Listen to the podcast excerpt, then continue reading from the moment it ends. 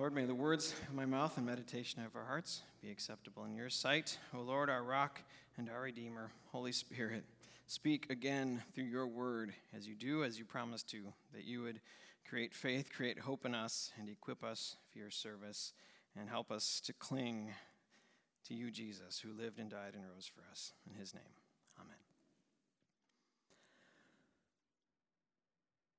Thanks for coming back every week this summer. Some of you, after we've looked at some pretty strange or not familiar Bible stories. I, last week was very familiar, and I promise this week is probably very obscure.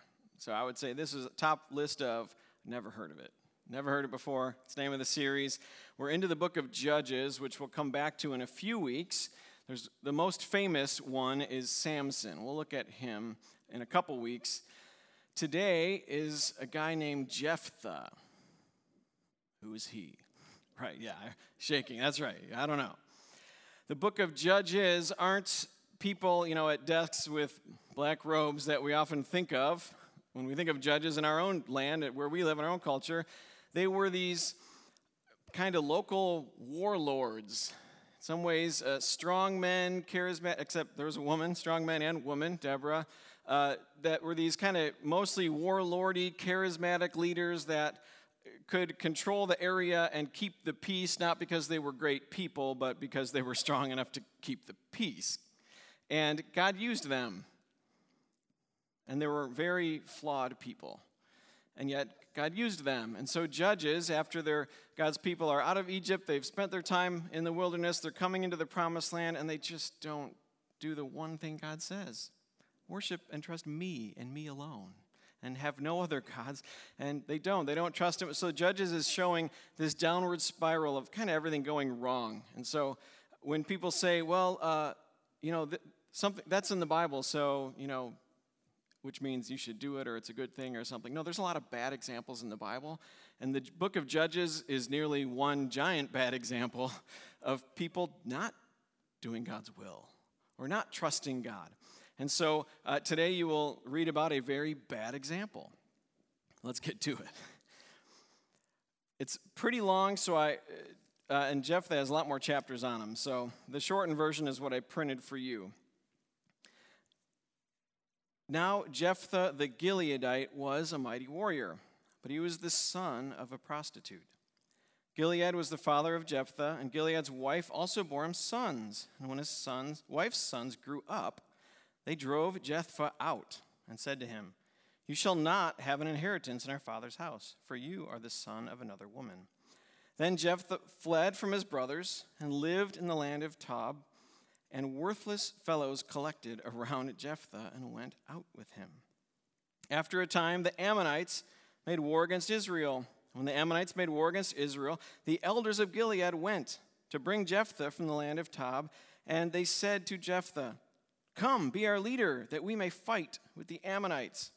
But Jephthah said to the elders of Gilead, Did you not hate me and drive me out of my father's house? Why have you come to me now when you're in distress? And the elders of Gilead said to Jephthah, That is why we have turned to you now, that you may go with us and fight with the Ammonites and be our head over all the inhabitants of Gilead. And Jephthah said to the elders of Gilead, if you bring me home again to fight with the Ammonites, and the Lord gives them over to me, I will be your head. And the elders of Gilead said to Jephthah, The Lord will be witness between us if we do not do as you say. So Jephthah went, and with the elders of Gilead and, and the people, made him head and leader over them. And Jephthah spoke all these words before the Lord at Mizpah. Okay, skipping a story or two to verse 29. Then the Spirit of the Lord was upon Jephthah, and he passed through Gilead and Manasseh, and passed on to Mizpah of Gilead, and from Mizpah of Gilead he passed on to the Ammonites. And Jephthah made a vow to the Lord, and said, If you give the Ammonites into my hand, then whatever comes out of the doors of my house to meet me, when I return in peace from the Ammonites, shall be the Lord's and I will offer it up for a burnt offering. So Jephthah crossed over to the Ammonites to fight against them, and the Lord gave them into his hand. And he struck them from Aroer to the neighborhood of Minnith 20 cities and as far as Abel Keramim with a great blow. So the Ammonites were subdued before the people of Israel. And Jephthah came to his home at Mizpah, and behold, his daughter came out to meet him with tambourines and with dances. She was his only child. Beside her, he had neither son nor daughter, and as soon as he saw her, he tore his clothes and said, Alas, my daughter. You have brought me very low, and you have become the cause of great trouble to me. For I have opened my mouth to the Lord, and I cannot take back my vow. And she said, Father, you have opened your mouth to the Lord. Do to me according to what has gone out of your mouth, now that the Lord has avenged you on your enemies, on the Ammonites. So she said to her father, Let this thing be done to me. Leave me alone two months, that I may go up and down on the mountains and weep for my virginity, I and my companions. So he said, Go. Then he sent her away for two months, and she departed, she and her companions, and they wept for her virginity on the mountains. And at the end of two months, she returned to her father, who did with her according to his vow that he had made. She had never known a man, and it became custom in Israel that the daughters of Israel went year by year to lament the daughter of Jephthah the Gileadite four days in the year. This is the word of the Lord. Thanks be to admittedly some strange word of the Lord. What do we make of such a strange and challenging story? We can admit, first of all, that it's strange and, and challenging. But make no mistake, the book of Judges has, and Jephthah, it, there are a lot of bad examples. It's not, here's a hero, be like him. And you have very complicated people with complicated faiths. In one sentence, the Spirit of the Lord is on him and he, and he trusts in the Lord. And then another makes a really, really strange, terrible, rash vow. So, what's going on? Okay, uh, Jephthah is born, and you heard a bit of his biography, from a one night stand from his dad and his mom, who is for hire. And you can see that uh, the shame that others piled on him was something he never outlived. And so, when the chance to uh, be their leader, those who that kicked him out of the family, you can see this kind of little man syndrome, right? I, I, finally need to reclaim some amount of glory. And he has that opportunity, and he's clearly been, been a fighter because they, they want him and need him. And, and so they go get him, and he's like, ah, you're going to bring me back, and I'm going to rule, rule over, over you. And so he has to win. And he has to win now. So what does he do? He makes a strange vow because he still uh, somehow trusts in the true God, which is the uh, part of the complicated challenge as well. Is why I don't quite understand that, but I don't, I don't have to for this to help us and teach us. And so he makes this strange vow and says, God, if you, if you give us victory, I mean, this is all I've ever wanted is for all these people that have treated me so poorly to finally owe me and uh, look up to me. Uh, God, I need this. Uh, if you give me victory, uh, I'll, I'll sacrifice, you know, the first thing that comes out of my house. A pause. He was only ever thinking an animal. Houses then, or kind of like houses in, in Jesus' day, were similar, probably like a long shotgun apartment, and on one end was a little lower, steps down, almost like a breezeway mud room.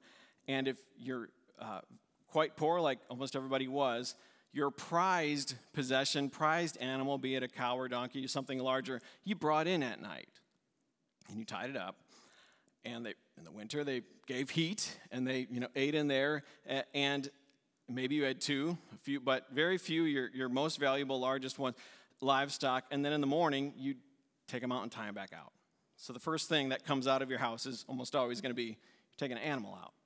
He was only ever thinking that, but he wasn't thinking. God, whatever it is, whatever comes out first, I, will I'll sacrifice it to you. I, I need this, I have to win.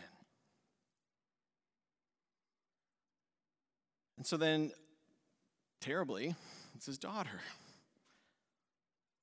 And it gets even more complicated to me. Well, So he, he trusts God enough to say, I, I have to keep this vow. And yet we look at it and go, that's terrible. What, what on why, why on earth would you even consider that? So it brings up first a number of things just about this vow, and then uh, let me mention about four things, and then it, we'll kind of get to where we're going. But the first thing is Does God approve? Well, no. And you wonder if uh, Jephthah knows the scriptures already. All the things God has said in Leviticus, Deuteronomy, doesn't he know? God says, don't, don't murder. Or doesn't he know God has said over and over again, the other peoples in this land do make child sacrifice to their gods, and you will not. I am not like that, and you will not be like that. And so no, doesn't he know that, that pagans do that? Others do. We, we don't, God's people don't do that. So Jephthah first misunderstood God's character in great ways. But another way he misunderstood God's character is this Can you simply manipulate God into getting your way just by making a silly vow? No, but have you tried it anyway at some point? Be honest. Right? In the middle of the game, near the end of the game, oh God, please, if my team wins the Super Bowl, I'll go to church every Sunday for the rest of my life. I'll never miss. Except if you're from like Michigan, Lions fans, you've never been in a situation to remotely make that vow, but something similar, right? Or you uh, aren't paying attention and you whiz by the police officer on the highway and you're, oh no, God, please, please don't let him see me. Please don't let him see me. Please. Oh, they saw me. Oh, please let them have mercy on me. They're pulling me over. Please, Lord, no ticket. Please, just a warning. I'll go, I'll, you know, give to this group. I'll, we make all sorts. Ever done something in the moment, strange, right? So even though it might be uh, not as morbid as this, mm-hmm, not that all that different at times, right? Because you want something now, and that's all you can think about. How do I get this thing now? But God, I'm pretty sure God isn't so manipulated by us making silly vows. God is good. God is gracious. God hears our prayer. God wants to know our wants, our desires, our needs, and God will answer our prayers out of His love, out of His wisdom. And sometimes it's yes, and sometimes it's no. But God's not simply manipulated by, oh, you're, you're going to never speed again? Sure, I'll get, I'll get you off the hook this one time. No. Now, another thing about this vow I already mentioned, and, and that's it's a challenge to me that Jephthah somehow still then trusts God enough to know God is real and God is serious, that, that if you make a vow to God, you, you better keep it. So, for this very flawed faith and flawed human, his God is still big. Okay, another thing that this vow, a third thing this vow teaches me, that is this we are connected. We are a community sometimes, yes, on a larger level, but many people, your, your family, your friends, your coworkers, others, there are many connected to you, and what you do affects other people. Almost nothing we do only affects me. Big decisions, little decisions, and that can go for good or for evil. You can bless people, and that can become a blessing to others. That's what God told Abraham. He wants his people to be. Bless you so that you might be a blessing to others. But when we sin against other people, it, can have large ripple effects too. And so, my poor judgment and your poor judgment can have consequences on other people. If you got into a passenger seat of a vehicle today or recently, you have put your trust in someone else's judgment. And if you're the one driving, your good judgment affects other people. And if you get into the seat that's not the pilot seat of an airplane, you're putting your trust in that person's training and good judgment, no matter what might happen. So, what we do affects other people. And then I would say, maybe lastly, the big question people often ask about this story is did he actually follow through? Like, did he actually do, did he actually kill his daughter, sacrifice? That seems so morbid. The real answer is we don't know. We don't know. And I think if you read up on it over the history of the church, we don't know, but it makes us so uncomfortable, we, we want to make up things like, there's no way he could have, and we make up all these things, which essentially misses the point, and the point is this we don't have to know the answer to have this story truly uh, work on our hearts and uh, do some good work in us because when we look at this, we, we can see how bad of an example Jephthah is, even as he's trying to be faithful to God. So you don't need to know the answer to did he actually follow through to know how terrible of judgment it was in the first place, how distrusting of God in one sense, and in some ways, how our hearts, when gripped by sinful desire of, of something, we can lose all sense of everything else, right? When we want something, we want something, and we don't want anything to get in our way. And so, on the one hand, we can start by reading this and saying, man, this, this must be old and ancient. I can't believe it's in the Bible. it's offensive. I, don't like it. I, there's no way this could have happened. You press pause on that and just dig a little deeper. I wonder how many of our hearts are really all that different that when it gets right down to it, sometimes you want something so bad that in the moment you'll say, I'll give anything for it. I want it now. You see, I think when you boil it down, our hearts aren't all that different. If we're truly honest, right? If you get right down to it, what did Jephthah do? He sacrificed tomorrow's blessing on the altar of today. That's it. Tomorrow's blessing of trusting your skill, that, you, that, he's a warrior, and the people that are helping and fighting, and trusting God, that God will do it. uh, you've prayed and asked God, and and he will do what he thinks is uh, good and right. And that would be tomorrow's blessing and being faithful today and seeing the blessings. No, he sacrificed tomorrow's blessing on the altar of now. He sacrificed future blessings, and in his case, lineage he had no sons, he had one daughter, and now there will be no family tree, no lineage, no one to, to pass on your name, your, your heritage. He sacrificed a lot of tomorrows on the altar of today. He sacrificed his future on the altar of the present. Have you ever done that? Have you ever made a decision that I just want this now, and maybe not even seen all of the repercussions that are going to come? You see, Jephthah got the short term gain. They did win.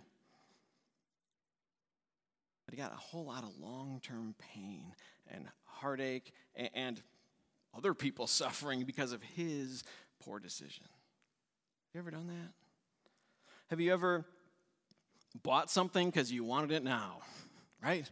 And it's easier than ever if you just got to swipe a piece of plastic or just go online, buy it now, uh, and then you paid for it for a long time and maybe so long that you uh, looked at the uh, credit card bill and saw the interest and how on earth can they charge so much interest on the thing I bought and you're paying for it for a long time? And how many other financial ways can we or are we capable of sacrificing tomorrow's blessings on the altar of having it today?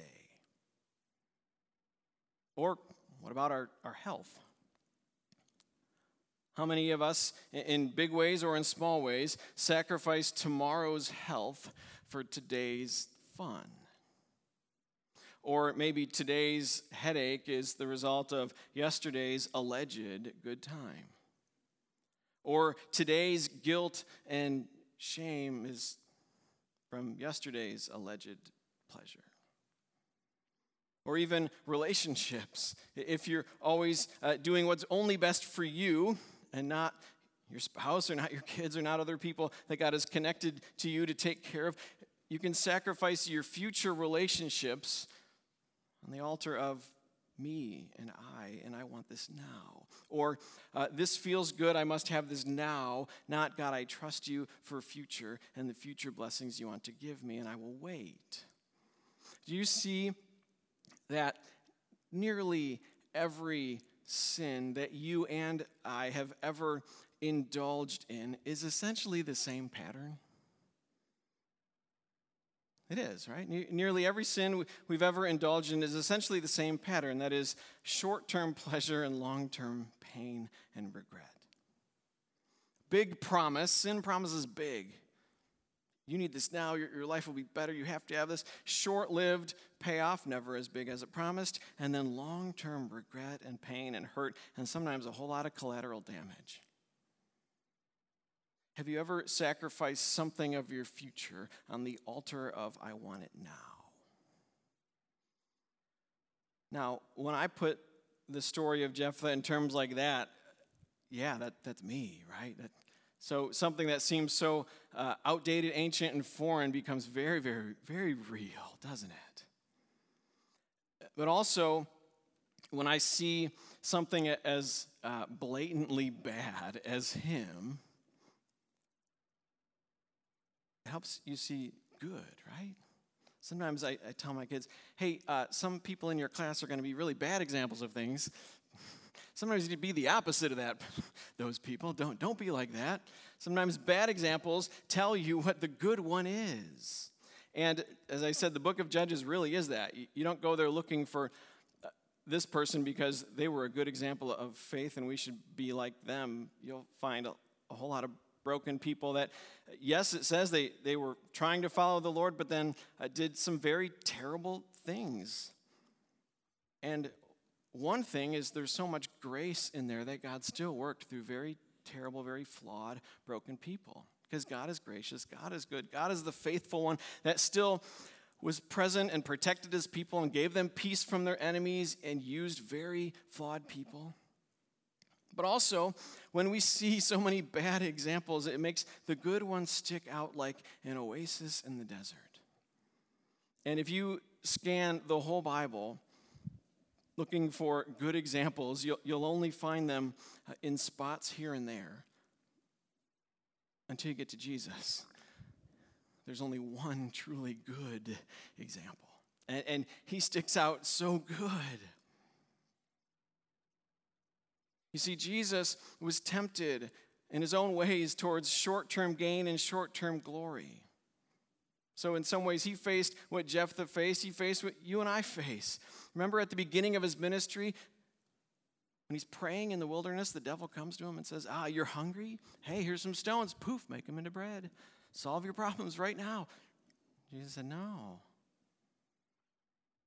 Or bow down to me and I'll, I'll give you everything. Or hey, prove that you're the Son of God. Jump off, do this little trick, and prove it. Jesus and Jesus alone was faithful and would have none of it. But then, when Jesus was being arrested in the garden and Peter cuts off, grabs a sword and wants to defend Jesus, cuts off the ear of one of the high priest's servants, and Jesus heals that person, but then says to, he says, Look, I could call down countless angels to come to my protection right now, but I won't do it. Why not? Because, as Hebrews 12 says to us, therefore, since we are surrounded by a great cloud of witnesses, and by the way, I didn't read it this week. Last week we read Hebrews 11. Jephthah is mentioned in Hebrews 11 in that great cloud of witnesses as one who lived by faith. And it puzzles me because you have to conclude that he's in there not because he did good, but he trusted God, even in his very broken, flawed life. Okay, but Hebrews 11 says, Let us also lay aside every weight and the sin that clings so closely. Oh, yes, it will. And let us run with endurance the race set before us, looking to Jesus Jesus. He's the one good, fully good example, the one good one. Looking to Jesus, the founder and perfecter of our faith, who for the joy set before him endured the cross. What does that mean? Jesus, for the joy set before him, endured the cross. That means joy was something long term because the cross was short term.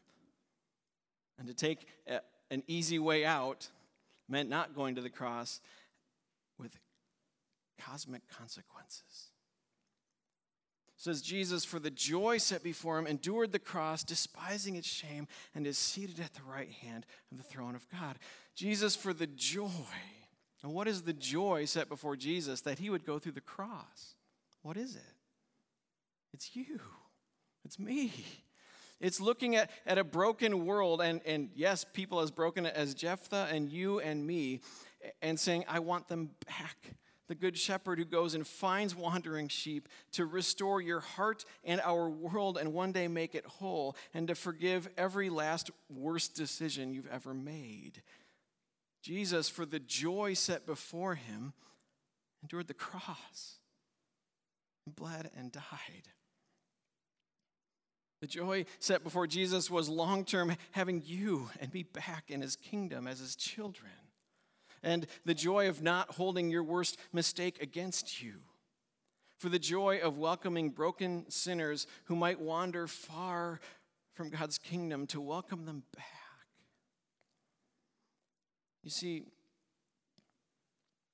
your future, today, tomorrow, and further on, depends far more on what Jesus has done for you than anything you have done. And that's what the gospel is. It's not if I'm, I'm good enough, it's because Jesus. Because Jesus, for the joy set before him of having you and I back in his family and forgiving you and, and making us whole, endured the cross. And so that every last time you and I sacrifice tomorrow's blessings on the altar of today's bad decision because we want it now, Jesus bled and died. And when you fail, Jesus will forgive you. But when you trust Him, He'll lead you. He'll lead you as He is your good shepherd. So that means your future today, starting today, your future depends far more on what Jesus, the one good example, has done for you and gives to you more than anything you and I have done. Let's pray. Lord Jesus, I do thank you that we can look to you and you alone. as our good God, our good shepherd, our good, yes, example, but you're only that because you are our Savior who lived and died in our place. And Lord, as we look at some strange people and strange stories in your word, help us to see you, Jesus. That you are the one who has been fully faithful, and you are the one that fully forgives, and you are the one that fully leads us. Lord, in your mercy, hear our prayer. Holy Spirit, we ask you to continue to grow us, to trust you, and as we trust you, to walk in faithfulness. We ask you to, Holy Spirit, to fill your church, this place, Zion, and your church, in our community, in our country, and in the world that we might be faithful in word and deed, Lord, in your mercy. Almighty God, would you bless our leaders, appointed, elected, local, state, national, all who have authority over others in government. Bless them with integrity, that they might lead in justice and serve for the good of those whom they serve, Lord, in your mercy. And God of healing, come near to those who are in need of healing. You know their names, you know their needs. Come near and grant it to them in your wisdom and in your goodness. Lord, in your mercy, hear our prayer. We pray all this in the name of Jesus, who lived and died and rose for us.